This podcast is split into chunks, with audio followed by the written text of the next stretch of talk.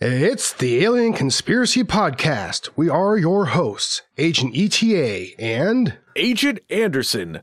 Come along as we explore conspiracies, UFO sightings, and all things strange. Follow the show on Twitter at AlienConPod. We also have an email, alienconpod at protonmail.com. We would love to hear from you. This week's episode Bob Lazar. All right, so Bob Lazar, the famous story. Yeah, it's a big one. This this has been making the rounds lately. It died off.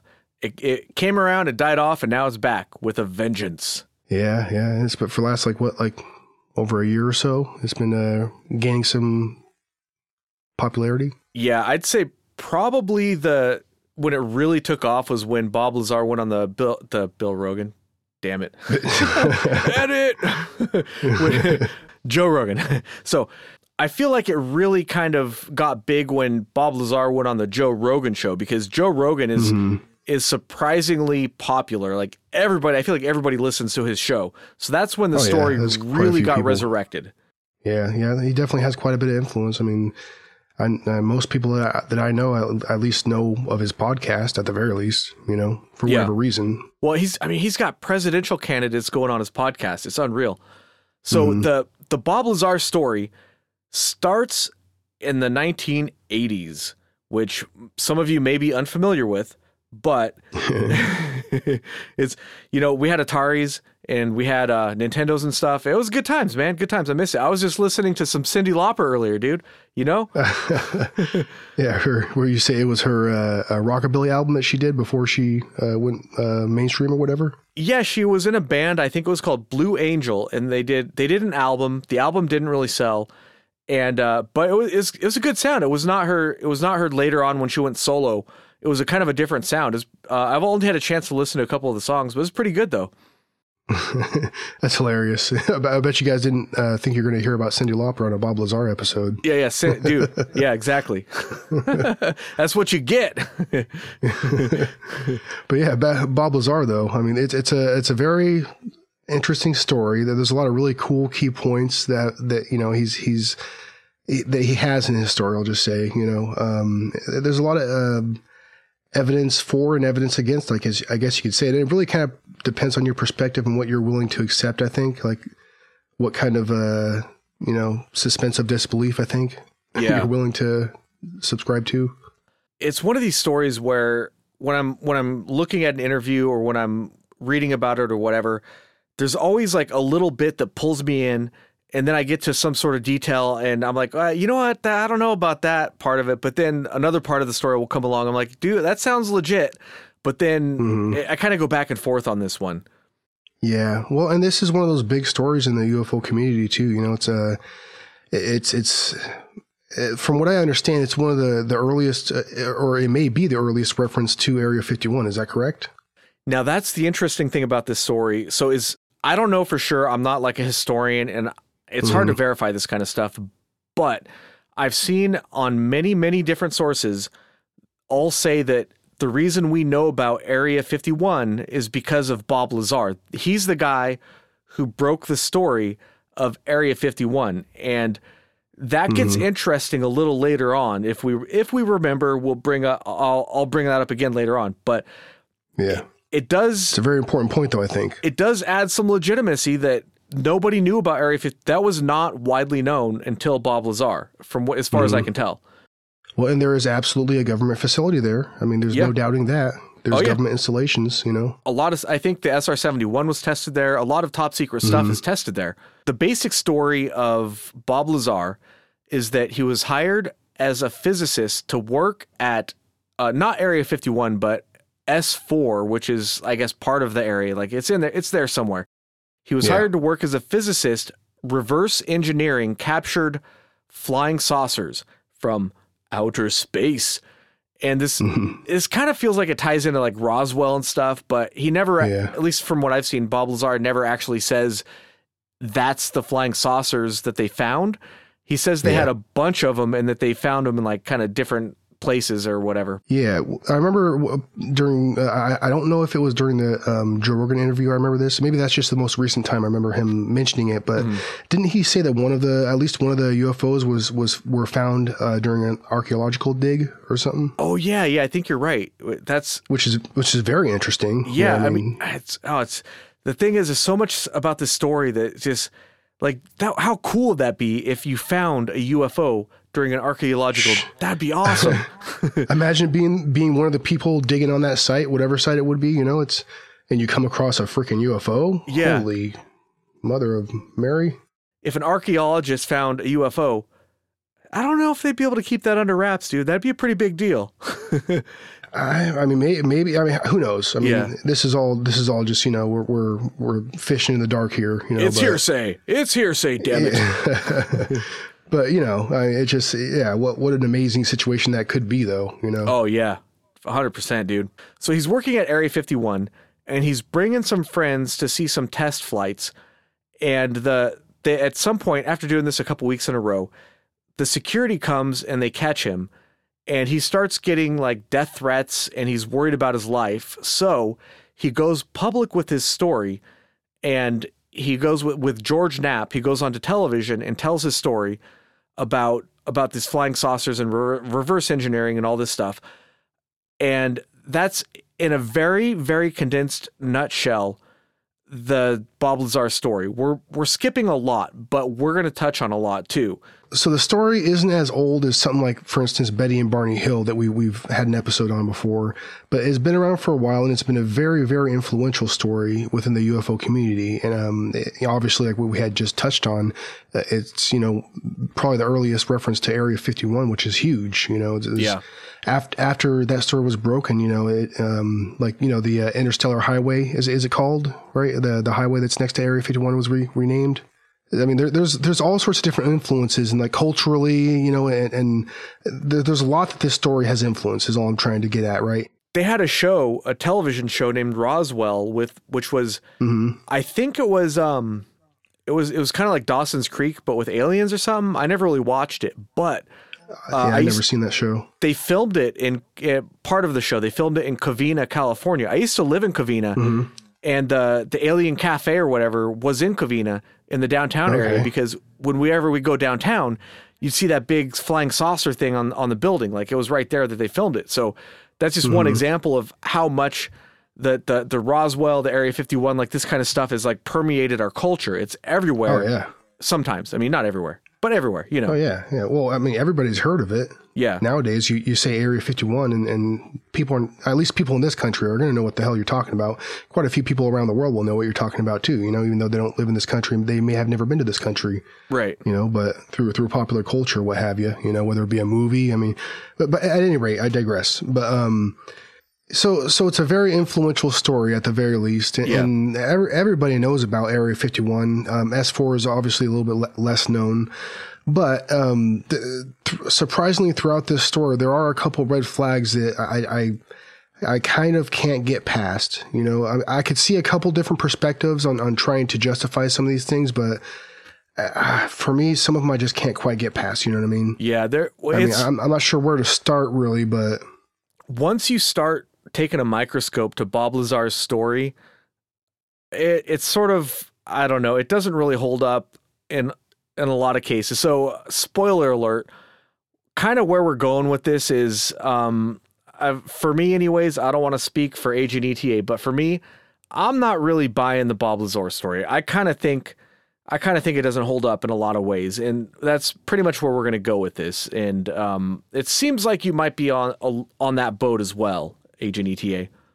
Yeah, I'm pretty close to the same opinion as you. Uh, like, but I, am like, there's still a large part of me that's like holding out. You know what I mean? Like, yeah. I just ah, but but I really, I really, I want to believe this. You know, and especially because of how much influence it's had too. Because like, and also, but what we had talked before we started recording this episode, and um, you had to, uh, you know, conveyed your opinion and. and mm-hmm what you ultimately i'm not going to you know say your opinion here i'll let you say it but what you ultimately think um, bob lazar may be i think makes a, a bit of sense really yeah there's so much to this story that you can really sink your teeth into and it just it really kind of I don't, it sparks my imagination and it makes me think, what if? And it just, I really want to believe this guy, but there are some problems with his story. So let's, I guess, let's I get into it. I don't know if there's any specific order that we should do.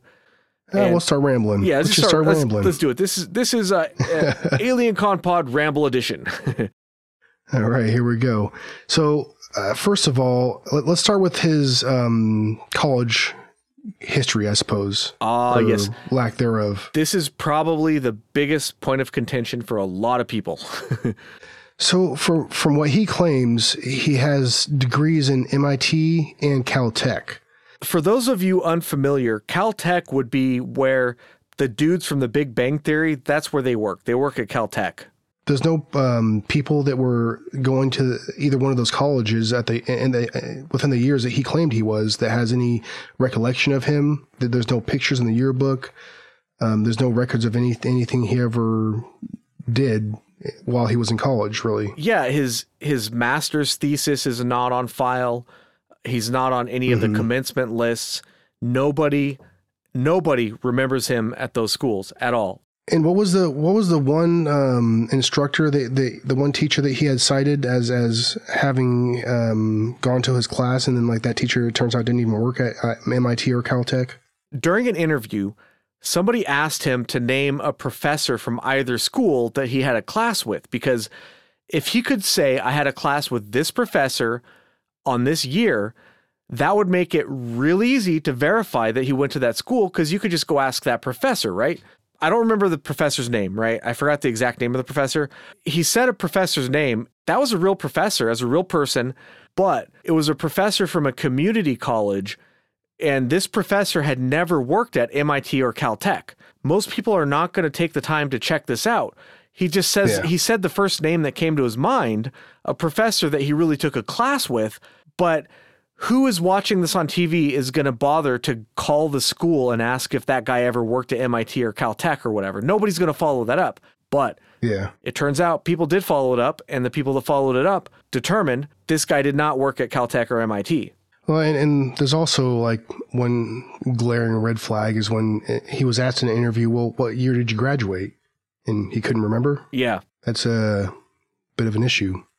I, I would I would think you'd remember the, the the date and time and you know i mean that, that that's a big moment in your life bob lazar went public in 1989 in may of 1989 on tv he said he went public because he wanted protection from the government so the the idea is if he goes public then he's on record as saying these things and if the government kills him for saying these things, it's very suspicious because he went kind of public. Now, I don't totally follow that logic because a lot of people got disappeared over the years and nobody batted an eye. Well, and there's also, you know, been sitting presidents who were assassinated in public, you know. Uh, there's, there's that too. I, I think that if the government really wanted you out, especially if it was a powerful powerful enough entity of the government, which whatever entity is dealing with uh, any projects relating to UFOs or, you know, um, weaponry that, that is highly developed or whatever. I'm just throwing out terms here, but Eh, whatever. It, it, they're going to get you gone. They're yeah. not going to hesitate. If they really want you gone, they're going to get you gone, you know, to. You'd have a heart attack in your sleep and nobody would bat an eye, you know?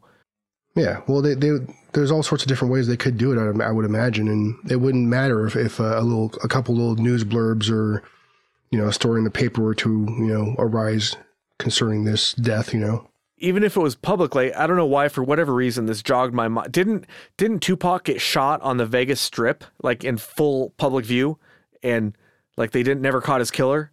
Both him and uh, Biggie did, right? Well, I mean, not at the same time, obviously. Yeah, Tupac's still alive though, yo. He is, dude. Yeah, Tupac is still alive. That's hundred percent. I've seen true. pictures. Of, I I seen pictures of him panhandling on the Vegas Strip.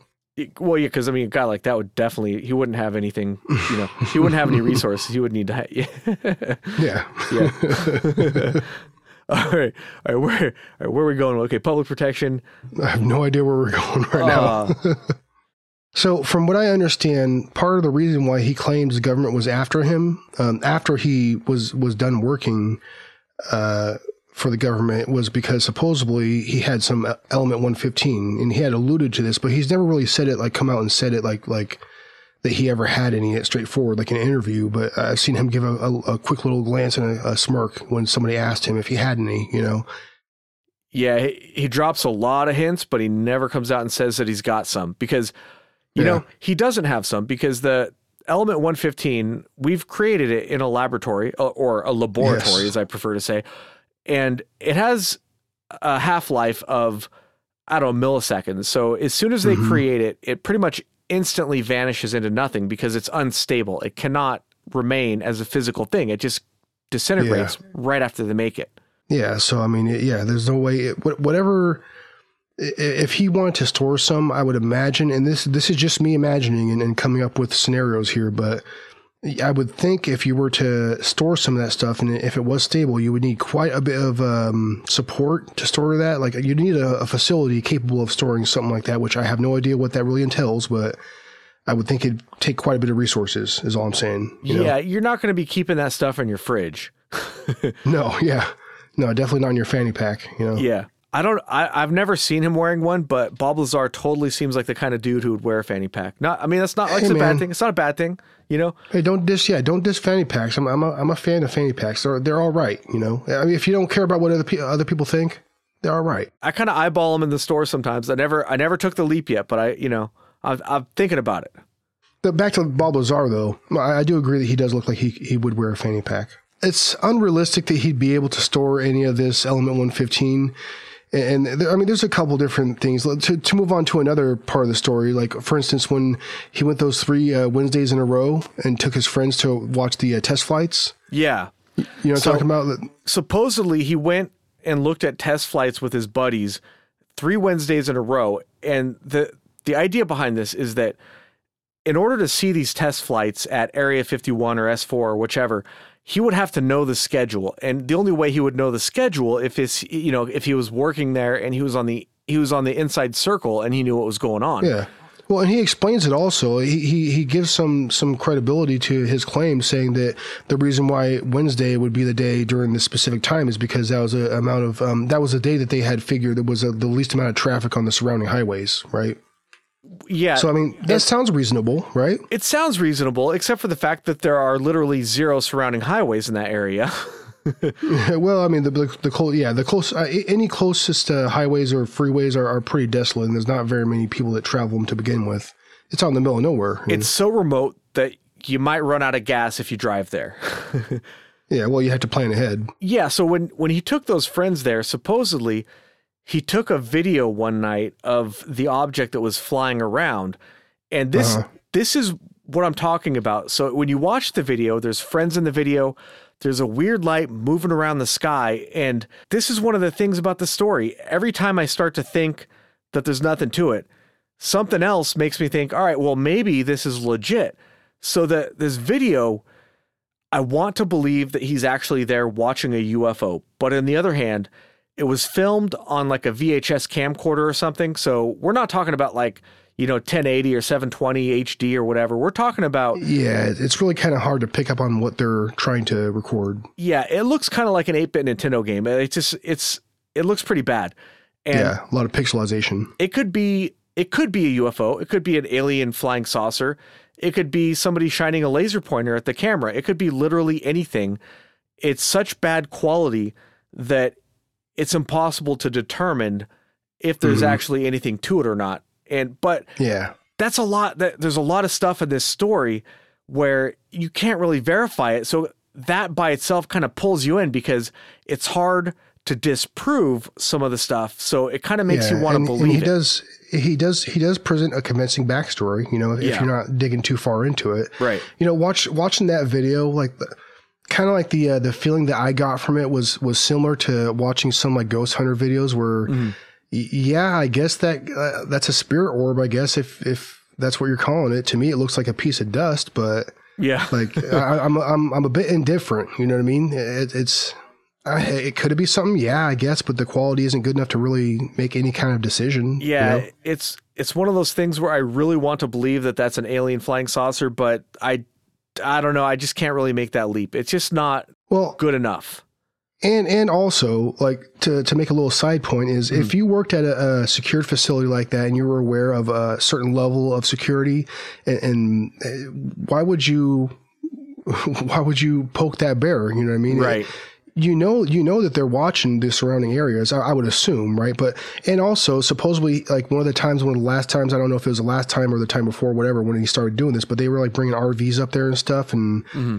i mean you're basically just like you're a big billboard you know what I mean? Right. The- you're, you're gonna be able to see something like an rv from quite some distance you know especially if you're looking They're gonna notice an RV. That's yeah. It's it's not like they're wearing camo and like you know army crawling up to the site. You know.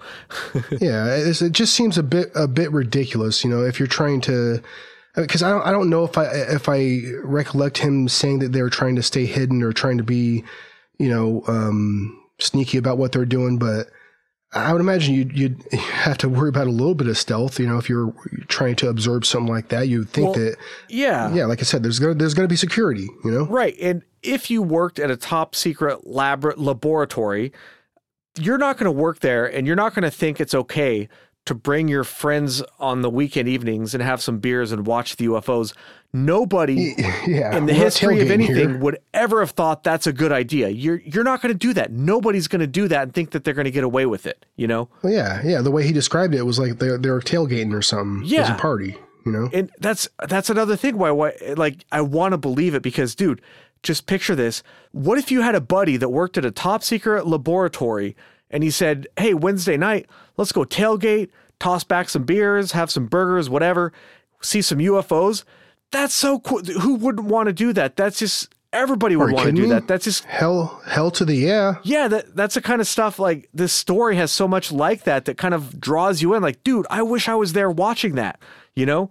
But yeah, I mean, it's it's yeah. There's a, there's a bit that just like when you look into it a little bit, it, it just seems a a little bit too ridiculous. You know, it's Yeah. a little a little outlandish. You know, and I mean, there's a couple things. You know, I, I don't want to talk too much about this, but like the uh, the documentary, the recent documentary that was made by Jeremy Corbell, who who was um, from what I understand, George Knapp was his was his like mentor. You know. the guy that, that first broke the story of Bob Lazar. so it would kind of make sense that um, he would do an updated, uh, I guess, if you can call it that, updated documentary on Bob Lazar. Yeah. But th- there's a couple things that are a little suspect uh, during that documentary, and one of them that really stands out for me is is when um, Bob Lazar is handed a picture of the hand scanner that he um, has described while going into this facility to to do this research on on UFOs. He has to scan his hand, right? Well, there's a problem with that. I've seen the movie Close Encounters of the Third Kind, and like I, I didn't specifically remember this from the movie when it when I first seen it point out pointed out.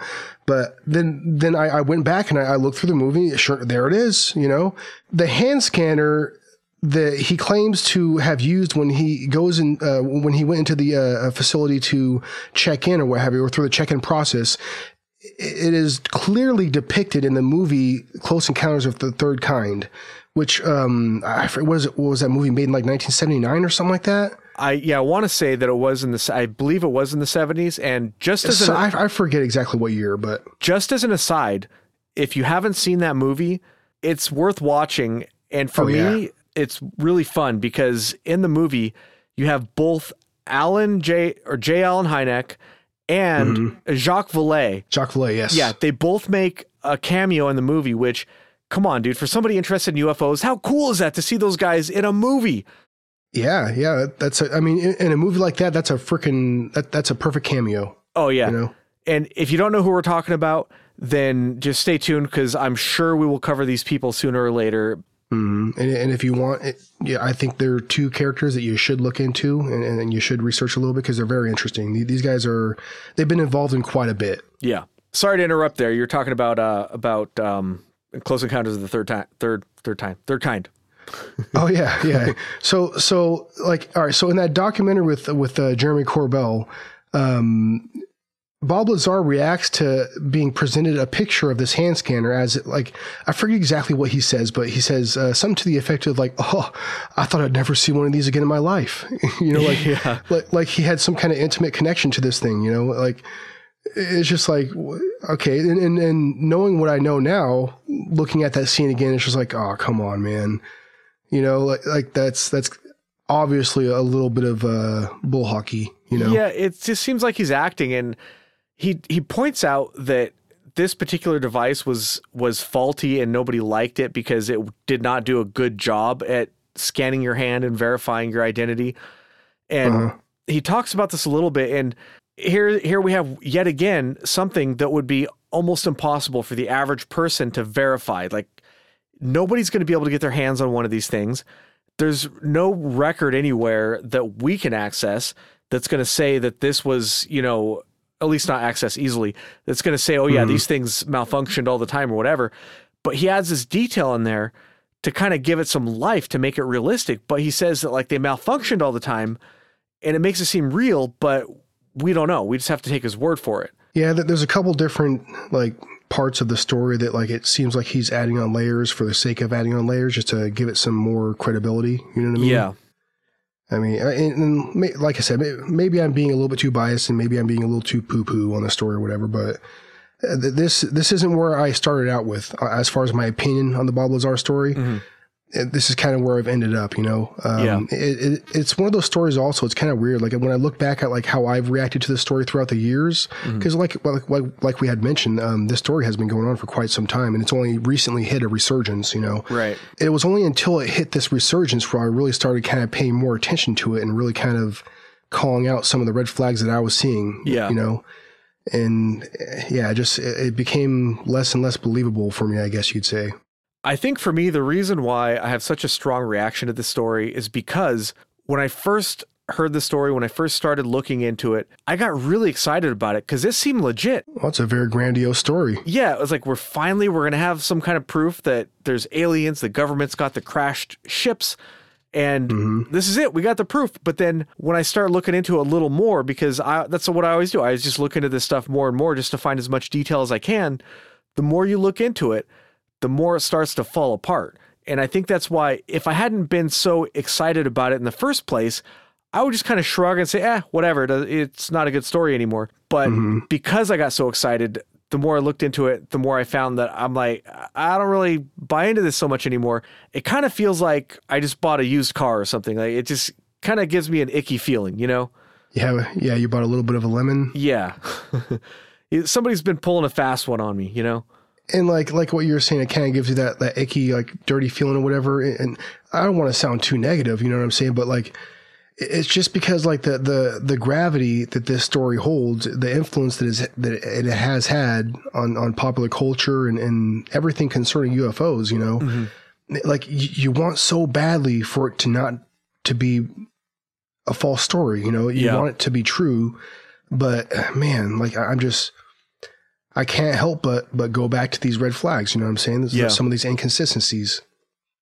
So one of one of the interesting theories about this story, which um, I kind of hinted at earlier on, is that some people think that Bob Lazar is actually a disinformation agent working for the government, and there mm-hmm. there is some some stuff in the story to suggest this.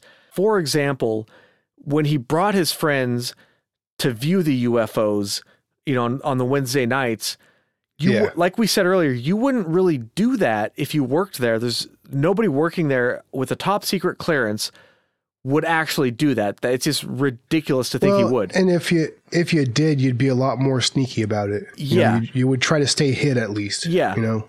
But if he was a disinformation agent working for the government and he wanted people to start talking about this, then you would do that. You would bring your friends there so that they would see it and then they would go tell their friends and the word would get out.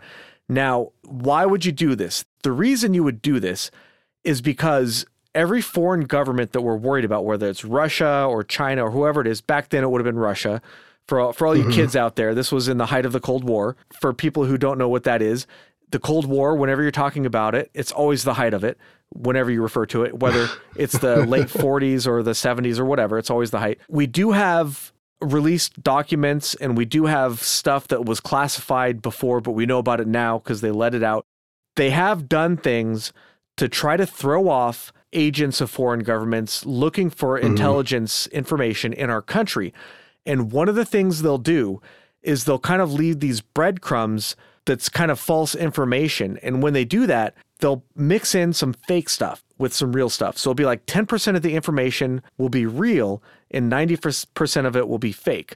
That way, mm-hmm. if Russia has all their KGB spies crawling all over America and they get wind of this story that we have crashed flying saucers and we're reverse engineering them, well, you better believe that they're going to check that out. But Oh yeah. When they check that out, they're wasting their resources and they're not going to be checking out the other stuff that we're really doing that we don't want them to know about. So that's kind of mm-hmm. that's why you would have a disinformation agent misdirecting other foreign governments. It has nothing to do with you or I, regular public people, regular citizens. They don't care about us at all. We have nothing to do with it. They're trying to misdirect other foreign governments. That's what the game's all mm-hmm. about. And there's a lot of pieces of this story that definitely would fit into that particular puzzle. Yeah, I would agree with that. Kind of like not necessarily a flip side of that perspective, but like um, I've heard one other theory, which is like, you know, the government is trying to get us ready for the eventual release that aliens are real, that we have made contact with them, and, you know, that we have been working for with them for some extended period of time or something. You know what I mean? But Ah, the yes. government doesn't think that we're ready for that type of information yet, or that, Soft that reality. disclosure. Soft disclosure, exactly. Yeah, I'd have to look it up, but they actually did do a study in the past. They did like they had some psych- psychologists or whatever, and they figured out, or or they figured out, they determined through the study that if the average person was confronted with the fact, now I'm not saying this is a fact, but I'm saying if the average person was confronted with the fact that extraterrestrials were here on Earth, then there's a really good chance that that would be disruptive to society. It might cause stock market crashes. People might riot in the streets, Yeah. but it, it would be problematic for not everybody, but it would be problematic for enough people to where it might be disruptive to society. So there's this, they came up with this idea of soft disclosure, and that would be slowly acclimating people to the idea that extraterrestrials are here through maybe mm-hmm. hiring Walt Disney to make a UFO movie or, you know, something like that. And Yeah. so that's what that's what Agent ETA is talking about. And the way they do this is that they would put out information out there that aliens are there, but the information they put out would be provably false so that it gets the idea into the general public, but it doesn't prove the aliens are here so that nobody's going to freak out. It acclimates us to the idea. Yeah, it's a slow burn. Yeah. And I've I mentioned in a previous episode, I I'm pretty sure that's what's going on now because we're finding more and more exoplanets all the time. And Mhm. it's only a matter of time until they find life on one of these exoplanets if they haven't found it already. So I think that probably an astronomer told somebody in the government, dude, we're going to find alien life, whether it's just plants or whether it's an intelligent civilization. It's only a matter of time until we detect alien life on another planet. They're finding planets in the so called Goldilocks zone all over the place, like way more than they expected. all over the damn place. Yeah. Yeah, And I, I remember when I was a kid and, and, you know, I'm, I'm going to try hard not to date myself again, but, but I remember when I was young being told, cause this has always been something that I've always been kind of interested in, you know what I mean? The possibilities, you know, of the universe as it were. Um, but I remember hearing that, that like there's very few things that we know of in the Goldilocks zone, and it seems like it's a very unlikely possibility that there's going to be a lot of planets within that zone. You know, we knew of the Goldil- the Goldilocks zone and stuff because of how our planet is situated within our solar system, and um, that's how we came up with it, of course, right? But uh, you know, now there, there's so many things being found, and and and the the common you know agreed consensus is that there's not only a few, but there's there's hundreds and maybe even thousands of, of the closest solar systems having planets within the Goldilocks zone. You know, Yeah. and I know I, I'm sure there's some terms that I'm I'm using that aren't correct or whatever, but you know, it's it's uh, science, bro. But it's it's it's so damn interesting, man. Yeah. Like, what if all all the what ifs, right? I mean, I'm speaking in a lot of generalities here, like I, I tend to do as is tradition, but at any rate, you know, it's it's still an extremely interesting proposition, you know. Yeah, and it's it's so strange to me that just, just sort of a little a little off topic, but if you think about NASA, how much money we give NASA, and they're spending most of that money to send rovers to Mars, to Europa, to Enceladus, or whatever. They're trying to find bacteria. They're looking mm-hmm. all this money. They're spending all this money just to find like one little bacteria or one little fossil of a bacteria. If uh-huh. they find one bacteria anywhere else in the solar system that did not originate from Earth, that means that life is far more common than we think it is. Yes, or uh, one one of the also uh, one of the things I'm actually waiting for myself, and maybe I'm being naive here, maybe I don't understand things all that well, but one of the things that we have on this planet that uh, some people theorize may have came came from um, off the planet is tardigrades.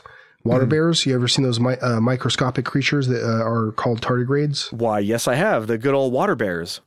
They are amazing. So some people theorize because of the like temperature range that they're able to deal with, um, that they there's no reason why they would have developed that capability on this planet. So some people theorize that they may have came on a, a meteorite or a, a, comet or something. You know. Mm-hmm. So what if we found even fossilized tardigrades like on Mars or, or wherever, you know, somewhere somewhere not other than this planet, you know? Yeah.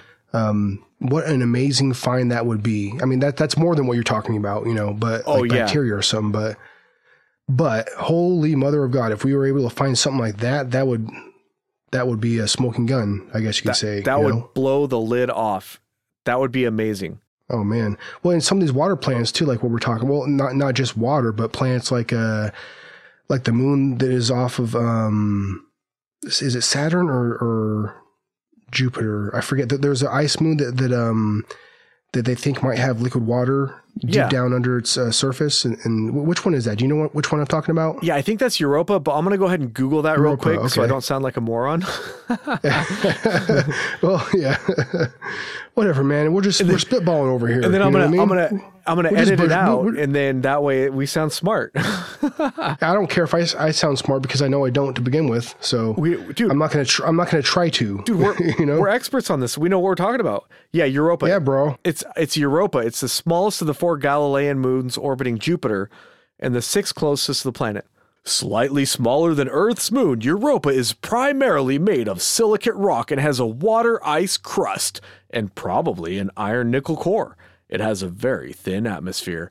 So this reminds me of um so Ethan when he was younger, he had an astronomy book. He's he every night his bedtime story, he would ask to read us about a certain planet out of the story. That was is really really cute. He started saying like sometimes some of the words he would say poop instead. It, like he's he would call it Pooper for for the chapter on Jupiter, for example, right?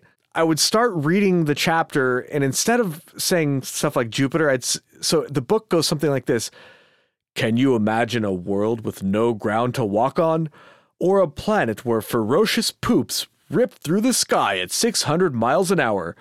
That yes, planet dude. is coming up next on our tour. You know, then instead of saying Jupiter, I'd say Poopiter. And then uh, you, you could, dude, it's so versatile. You could switch out nouns and verbs and you could put poop in almost oh, yeah. any sentence. And it's just, it's so hilarious. Like, oh, I, I ruined it. So I started doing it too much and now he gets pissed off when I do it. So uh, now it's annoying to him. Yeah, that's not cool anymore, Dad. He's like, Dad, stop it. So, so like, but now I'll be reading, and I'll just like my mind will replace some of the words automatically, and I'll just start laughing, and then like he'll look uh-huh. at me and be like, "What?" And be like, "Oh, you don't want to know. What are you laughing at, Dad?" Poopiter. Yeah. so, yeah, it's dude. Next time you read something, now that I said this, you're gonna start thinking every time you read something, you're gonna well, like. It's like it's like Mad Libs. You yeah, Mad, I, I, remember. I remember, like in elementary school, I loved freaking Mad Libs. Yeah, but everything's poop. It, oh, everything was poop. Yeah. yeah. Oh, absolutely. But uh, I digress. So where I was going to go. So what you're saying about these tardigrades kind of reminds me of an article I just saw in the news. They discovered for the first time ever life that does not need oxygen to survive. And oh. I, I don't know. When I read this kind of stuff I'm not a scientist, so I can't really evaluate it, but we this opens the door to what we think life can be. So mm-hmm. we used to think the Goldilocks zone is a very narrow region, but now we found data that perhaps could expand that Goldilocks zone. And the more that Yeah. zone gets expanded, the more likely it is that we'll find life on any given solar system. And Mm-hmm. the numbers are getting very large. We're finding way more planets in the Goldilocks zone than we ever thought we would find. Yeah, when when just back in the '80s or so, we thought there was barely any. Yeah. You know. Well, and this this this actually reminds me of something that I remember reading um, when I was a little kid researching the Titanic, of all things. Um, so so one of the things that we never thought was possible in the deep ocean was any kind of life existing around a lot of these thermal uh, vents that come out of the bottom of the ocean, like um, the, the, these thermal vents. I, I I don't think I'm using the right term here, but Oh, yeah, no, they're caused, no, I know what you're talking they're caused about. by fissures. And yeah, yeah. I'm like at least 75% sure that they call them therm- thermal vents. I think you're right. Okay, well, I just I, I wasn't quite uh, sure. You know what I mean? But but I know that there are some crustaceans that live around these vents that we didn't we didn't think the temperatures could sustain life. Like basically, we thought that they were too high. Anything around these these thermal vents would get boiled. Basically, you know. But turns out, no, there is quite a bit of life around these, and, and they're more than sustainable. They're flourishing, as a matter of fact. So that's just one little quick digression, one little quick point to where, you know, something that you can point to and you can look up uh, really fast, where it's something we, we didn't think was possible, and now we know is possible. You know what I mean? So it's just a, it's an evolution of, our perspective um, as humans as far as what we know is possible. You know what I mean? I mean, like like for for instance, like carbon based life. Well, does it have to be the only type of life? I don't think so. you like know? the like the great Dr. Ian Malcolm says, life will find a way. You're damn Skippy. Sort of a shout out there to, to Braden. That's pretty much everything I have to say about the whole Bob Lazar case. I mean, there's a lot of stuff we didn't cover, and we could talk about many, many other things, but it just it, it's kind of redundant. You don't need to disprove every little tiny thing or analyze for me when i when i start to find these inconsistencies it starts to stink a little bit and you find for example like that he probably didn't go to mit or caltech even though he says he did i mean just that alone stinks enough to Mm-hmm. Well, where i don't have and- i don't have to worry about And just to i don't know just to touch on to touch on that just real quick. I Yeah. mean, I do I do believe that there is quite a bit of capability that the government or whatever entities could have of erasing some of your past.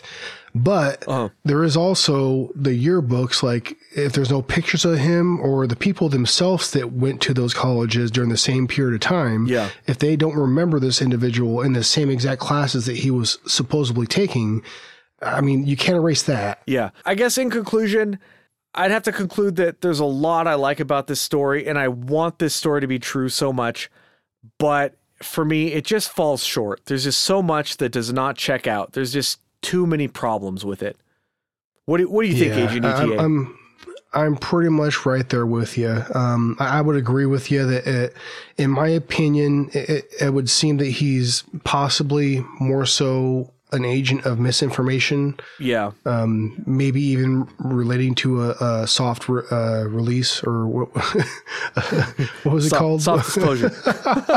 soft. it's cool. It's cool, dude. I'll edit that out. Don't worry about it. Uh, you know, no, no, no, don't even, don't even, no, just leave it in there. But no, no, I, I do believe that it could be possibly related to like a soft disclosure type scenario Uh-huh. where where he's he's an agent of misinformation, mis whatever, you know. Yeah. Um, it, it seems like it just makes a little bit more sense to me, you know. I don't know why he would be motivated to come out and tell his story. And I'm not I'm not buying his whole shtick where he's saying, "Oh well, I'm not doing it for the money," you know, because whatever he's doing it. If he's doing it for the money, he's doing it for the money. Everybody's got bills to pay. When he was on the Joe Rogan show, he said, "Oh well, I didn't even let Joe pl- pay for my plane ticket because I'm not doing this for the money." But hold on a second, dude. All right, look, if you're an average Joe and Joe Rogan wants to buy you a plane ticket, heck yeah, dude. I'm taking that if I'm going to be on his show and he wants to buy me a plane ticket. I got Yeah. bills, man. I got to pay for college for my kids, whatever. I'm I'm You letting say him pay for my want- you plane ticket. A free a, a free plane ticket? Yeah. All right then. yeah. Yeah. You, you why, want, why wouldn't you take that? you want me know? to be on your show and you're going to pay for my plane ticket? Heck yeah, dude. Well, and also, I remember Joe Rogan expla- explaining in a, a later podcast after the fact Uh-huh. uh, how hard it was to convince Bob Lazar to even begin to to consider being on his podcast. You know, huh. so if the guy was hard to convince to to come on the podcast to begin with, mm-hmm. wouldn't you think like a free plane ticket might be, uh, you know, reasonable? Yeah, like to present towards him. You know, like if he if he is needing convincing to begin with, then then I would think if if I would if I need to, need to be convinced to to go on any podcast and if someone threw a, a free plane ticket on me, especially if I had nothing to hide, yeah. Well, all right then. Yeah, I'll take that free plane ticket. Well, and even you know? even that sounds like like a part of some kind of constructed narrative trying to convince you that that he this guy is really just a genuine dude. He's not in it for the money. He's just telling his story because he had to be convinced. He oh, but dude, let wrap your head around this, dude. If Joe Rogan asks anybody to come on his show, how many people do you think are going to turn that down? All right, what what do you think that number? Very what few. do you think that number is going to be? Oh, I ain't going to know any kind of exact number, but it'd be very few. It's going to be close to zero, I mean, right? well, my myself, like, I mean, maybe this is very biased, but if I was asked to go on that podcast for whatever reason, I, I couldn't imagine a reason really, but I would say yes. Right. Absolutely. Yeah. You know? I mean, why not? I mean, I don't even know what I'm going to talk about, but yeah, yeah, of course. Yeah. I think that, um, so Joe Rogan on his show, I haven't listened to all of his episodes in sequential order because he has a lot of episodes, but I've, it's overwhelming. I've heard him say many, many times on his show that he doesn't believe in any of this stuff. He doesn't believe in aliens. He doesn't believe in ghosts and all. He's very scared. like he did a show before. Yeah. I don't know. I forget what it's called. He had a show where he looked at paranormal stuff, and mm-hmm. he said that that show made him not believe this stuff. He mm-hmm. he thinks it's all BS. Oh, it's um, it was uh, Joe Rogan questions everything or something like that. It was yeah. like a like a yeah, I remember that. Yeah, yeah, yeah that's it. Joe Rogan. Yeah, I haven't seen the show, but he said that that show made him not believe this stuff because he encountered so many charlatans basically that and also i think one of the, the main things that he cites as well as paranormal is um, like bigfoot investigators because like i remember him saying like uh, basically they're putting so much effort into convincing themselves like they're not really self-aware you know what i mean is basically like kind of what i got out of it joe rogan is pretty much a skeptic and then all of a sudden out of nowhere out of nowhere, Joe Rogan has Bob Lazar on his show and he's a believer. He says, Oh, yeah, I believe Bob Lazar. I believe the whole story. Joe Rogan said, I'm paraphrasing, right? Uh, this is not a direct quote, but he's like a regular old Dan Aykroyd. Yeah. Out of nowhere, all of a sudden, after saying many times on his show that he doesn't believe this stuff, he all of a sudden out of nowhere he has Bob Lazar come on, and Bob Lazar is the not is not the most believable of guys. In fact, what happens, we kind of hinted at it earlier, but Bob Lazar's story was a big thing. It was pretty much debunked. Even amongst the UFO community, it became a dead story, not because of time, not because people lost interest, but because it was debunked. Bob Lazar was debunked, and then out of nowhere, mm-hmm. he's on the Joe Rogan show. And now Joe Rogan is saying, so I suspect that behind the scenes, there's something going on. Like, for example, maybe somebody in government said to Joe Rogan, hey, we gotta we gotta do this soft disclosure stuff. This is an example. This might not be what happened, but this is what I imagine might have happened. Is that they said to Joe Rogan that we gotta acclimate people, soft disclosure, the stuff we talked about earlier, etc. And Joe Rogan, being I think he's a good dude, he's thinking, all right, dude, I'll go along with this. I'll I'll tell a lie because it'll be better for people. It'll help people. The, the Joe Rogan Bob Lazar thing is soft disclosure because he came out of nowhere, out of left field. Joe Rogan, all of a sudden, now he's a UFO believer. It doesn't make any goddamn sense. Some God bless it sense. Uh, you, know, it, it, seems to me like, um, and this actually kind of supports like the notion that Joe Rogan's just he's just a regular guy, just like you or just like your eye. You know, um, he kind of goes back and forth. You know what I mean? Depending on what like uh, evidence is presented to him. Yeah. Throughout the throughout the years, he's really flip flopped on a lot of different um, opinions. But I don't I don't look at that and see it as necessarily a bad thing. All it really means is he's he's been presented with different conflicting information and he has accepted different things uh, uh, you know obviously like i said earlier i'm speaking in generalities yeah. here but I think that actually is evidence to the possibility that he's just a regular guy that's that's maybe even caught up in more influence than he originally inte- uh, su- suspected. Yeah. you know, like the, the guy has so much influence now. You know, if, a government entity wa- did want to use him for some soft disclosure or something, he would be a very good avenue to use. You know what I mean? Because Yeah. there's the, the amount of views that get that guy gets on any video, whether it be on his main channel or on on uh, JRE clips, Is um, it's insane. It's substantial. it is insane. It's yeah. substantial. Yeah. So It's- yeah, it's, uh, I just I just want to say this is not a dig at Joe Rogan. I'm not trying to say I'm not trying to say No, bad stuff about. Joe Rogan, but what I'm saying is that the about face he did doesn't seem to make sense because the evidence he's presented with is the Bob Lazar story, and that is not very good evidence at all. Oh, so so maybe maybe I should I should fin up, finish up my last thoughts here. Ba- basically, my my opinion is a bit reluctant, but also you know a, a bit uh, deserving. I feel um, uh, reluctant because of the influence that this story has had on my um, opinion of like UFO. I don't, I don't know what to quite call it UFO um, culture, wha- whatever you want to call it. You know, um, there's a lot there's a lot of things within UFO culture where things like to be sensationalized, or I like to sensationalize certain things because it's very entertaining, right? But there's also you know the part of me that wants to be factual, right? That wants to that wants to really find out what the the right of the situation is. I guess you could say, you know, um, I, I just want to find out what the reality is. You know, you know what I mean? Yeah. And so, with that perspective, looking into this story, it just, for me, there's a few too many red flags and a few too many situations where I, I just question motives and also possibilities. You, you know what I mean? Yeah, And, and there's just a little bit too much for me to really grasp onto the story and, and just believe it as, as fact.